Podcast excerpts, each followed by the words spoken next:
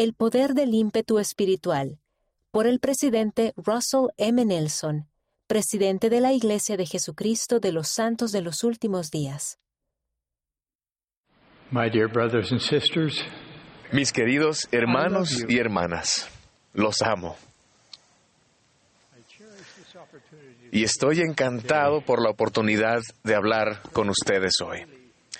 Oro todos los días para que estén protegidos de los ataques del adversario y para que tengan fortaleza para seguir adelante a pesar de los desafíos que afronten. Ciertas pruebas son cargas profundamente privadas que nadie puede ver. Otras son visibles para todo el mundo. El conflicto armado en el este de Europa es una de dichas pruebas. He estado en Ucrania y en Rusia muchas veces. Amo esos países, a las personas, a sus idiomas, y lloro y ruego por el bienestar de todos los afectados por este conflicto. Como iglesia estamos haciendo todo lo que podemos por ayudar a aquellos quienes sufren y luchan por sobrevivir. Invitamos a todos a seguir ayunando y orando por las personas afectadas por esta calamidad. Cualquier guerra es una horrorosa transgresión de todo lo que el Señor Jesucristo enseñó y de lo que Él representa. Ninguno de nosotros puede controlar a las naciones ni las acciones de los demás, ni siquiera las de nuestra propia familia. Sin embargo, cada uno de nosotros puede controlarse a sí mismo. Mis queridos hermanos y hermanas, mi llamado hoy es que pongan fin a los conflictos que se desatan en su corazón, en su hogar y en su vida.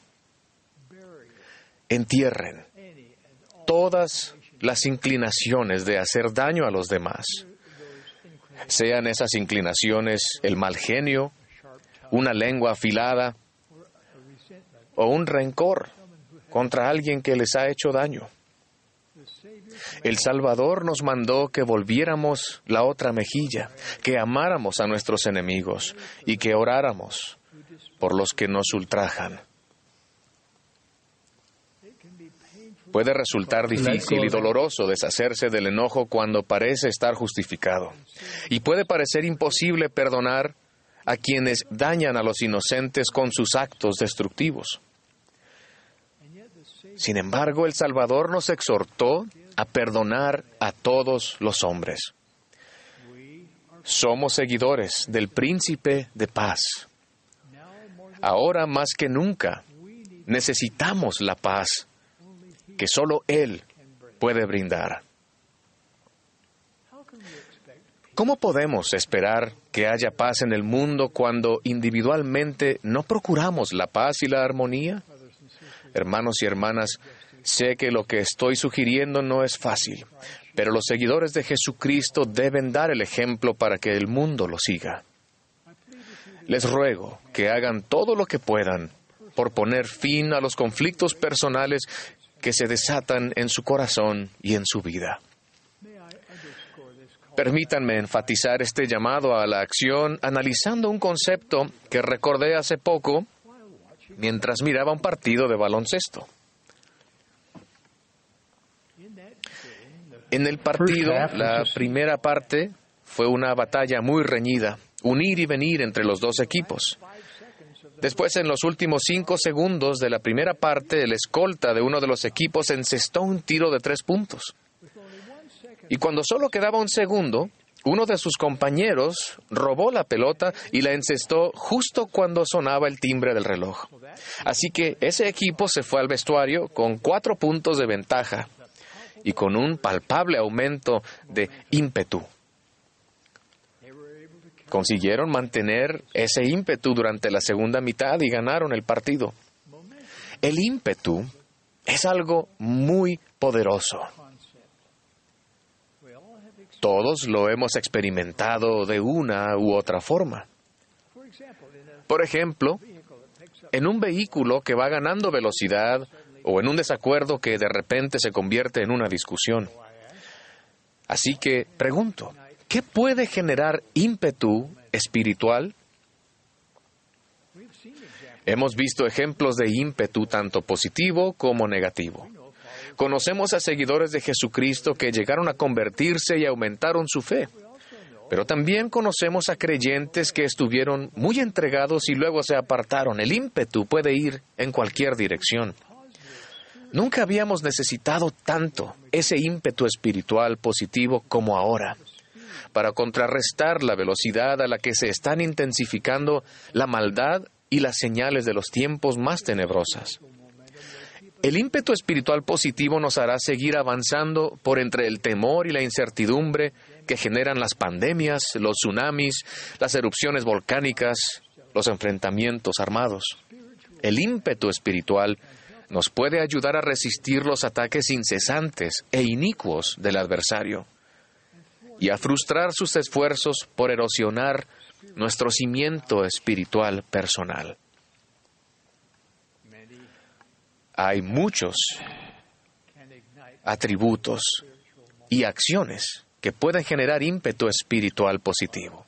La obediencia, el amor, la humildad, el servicio y la gratitud son tan solo algunos. Hoy quisiera sugerir cinco acciones concretas que podemos realizar para ayudarnos a mantener un ímpetu espiritual positivo.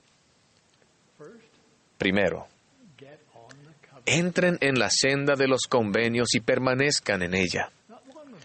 No hace mucho tuve un sueño en el que estaba con un grupo grande de personas que me hacían preguntas. Y lo que más preguntaban era acerca de la senda de los convenios y por qué es tan importante. En mi sueño les explicaba que ingresábamos en la senda de los convenios al bautizarnos y hacer nuestro primer convenio con Dios. Cada vez que participamos de la Santa Cena, prometemos de nuevo tomar el nombre del Salvador sobre nosotros, recordarle siempre y guardar sus mandamientos. A cambio, Dios nos asegura que siempre podremos tener el Espíritu del Señor con nosotros. Más adelante hacemos otros convenios en el templo, donde recibimos promesas incluso mayores. Las ordenanzas y los convenios nos brindan acceso al poder de la divinidad.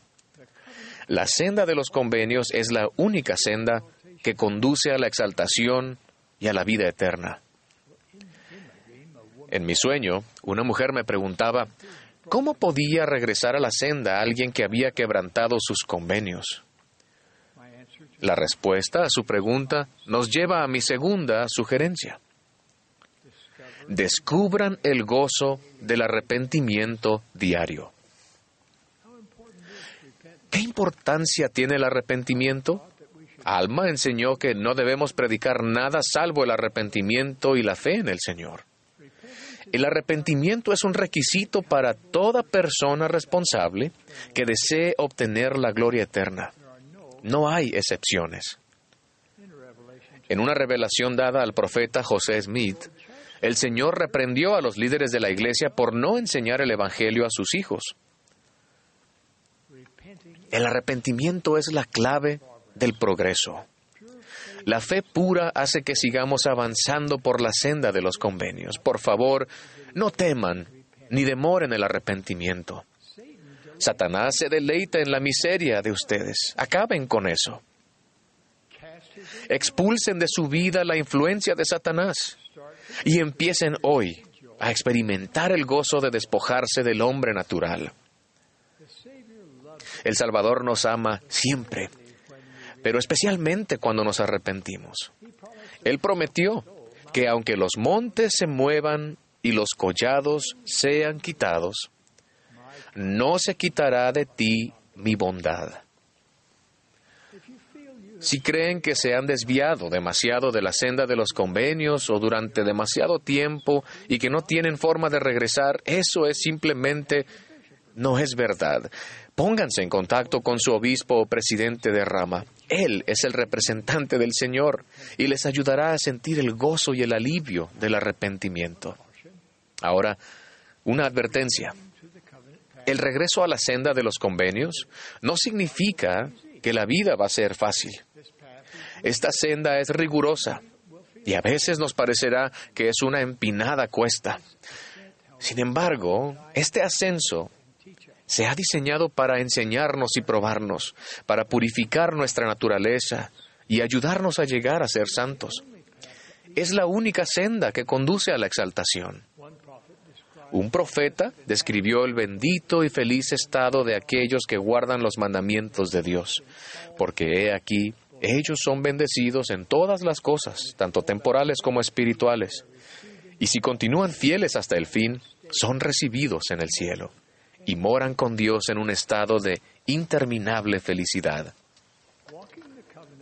Al caminar por la senda de los convenios, en combinación con el arrepentimiento diario, aviva el ímpetu espiritual positivo. Mi tercera sugerencia. Aprendan acerca de Dios y la forma en que Él obra. Uno de nuestros mayores desafíos en la actualidad es distinguir entre las verdades de Dios y las falsificaciones de Satanás. Por esta razón, el Señor nos advirtió que oremos siempre, para que venzamos a Satanás y nos libremos de las manos de los siervos de Satanás que apoyan su obra. Moisés proporcionó un ejemplo de cómo discernir entre Dios y Satanás. Cuando Satanás fue a tentarlo, Moisés detectó el engaño porque acababa de interactuar cara a cara con Dios. Moisés se dio cuenta de quién era Satanás y le ordenó que se marchara. Cuando Satanás insistió, Moisés supo cómo invocar a Dios para pedir más ayuda. Moisés recibió fortaleza divina y reprendió al maligno de nuevo, diciendo, Retírate de mí, Satanás, porque solamente a este único Dios adoraré. Debemos seguir ese ejemplo. Expulsen de su vida la influencia de Satanás. Por favor, no lo sigan a su abismo de miseria y angustia sin fin. Un testimonio que es nutrido diariamente por la buena palabra de Dios puede desmoronarse a una velocidad aterradora. Por tanto, el antídoto contra el plan de Satanás está claro. Necesitamos experiencias cotidianas de adoración al Señor y de estudio de su Evangelio. Les ruego que dejen que Dios prevalezca en su vida. Dedíquenle una buena parte de su tiempo y conforme lo hagan, fíjense en lo que sucede con su ímpetu espiritual positivo. Sugerencia número cuatro. Procuren y esperen milagros. Moroni nos aseguró que Dios no ha cesado de ser un Dios de milagros. Cada libro de las Escrituras demuestra lo dispuesto que está el Señor a intervenir en la vida de quienes creen en Él. El Señor dividió el mar rojo para Moisés, ayudó a Nefi a obtener las planchas de bronce y restauró su iglesia por medio del profeta José Smith. Cada uno de estos milagros tomó tiempo y quizás no fuera exactamente lo que esas personas le pidieron originalmente al Señor.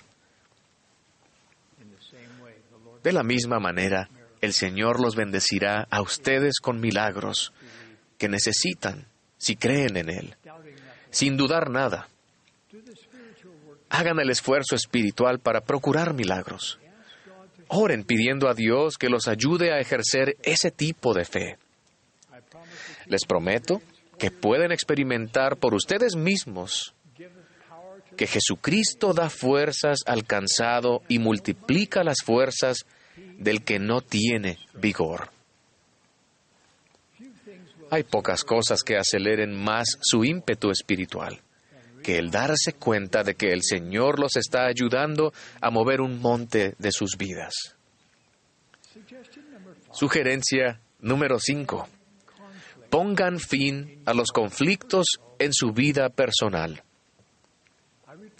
Repito mi llamado a poner fin a los conflictos en su vida. Ejerzan la humildad, el valor y la fortaleza necesarios tanto para perdonar como para pedir perdón. El Salvador ha prometido que Si perdonamos a los hombres sus ofensas, nos perdonará también a nosotros nuestro Padre Celestial. Dentro de dos semanas celebraremos la Pascua de, de, Resurrección.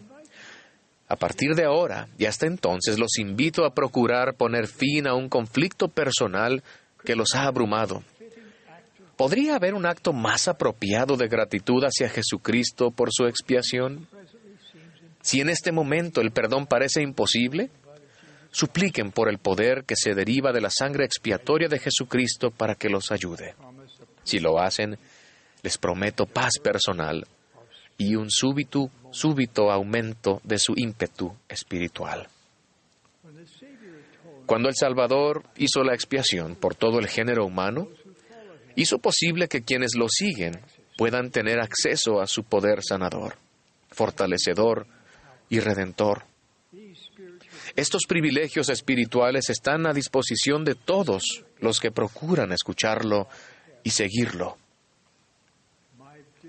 Mis queridos hermanos y hermanas, les suplico con todo mi corazón y los insto a que entren en la senda de los convenios y permanezcan en ella, que experimenten el gozo del arrepentimiento diario, que aprendan acerca de Dios y la forma en que Él obra, que procuren y esperen milagros y que se esfuercen por poner fin a los conflictos en su vida.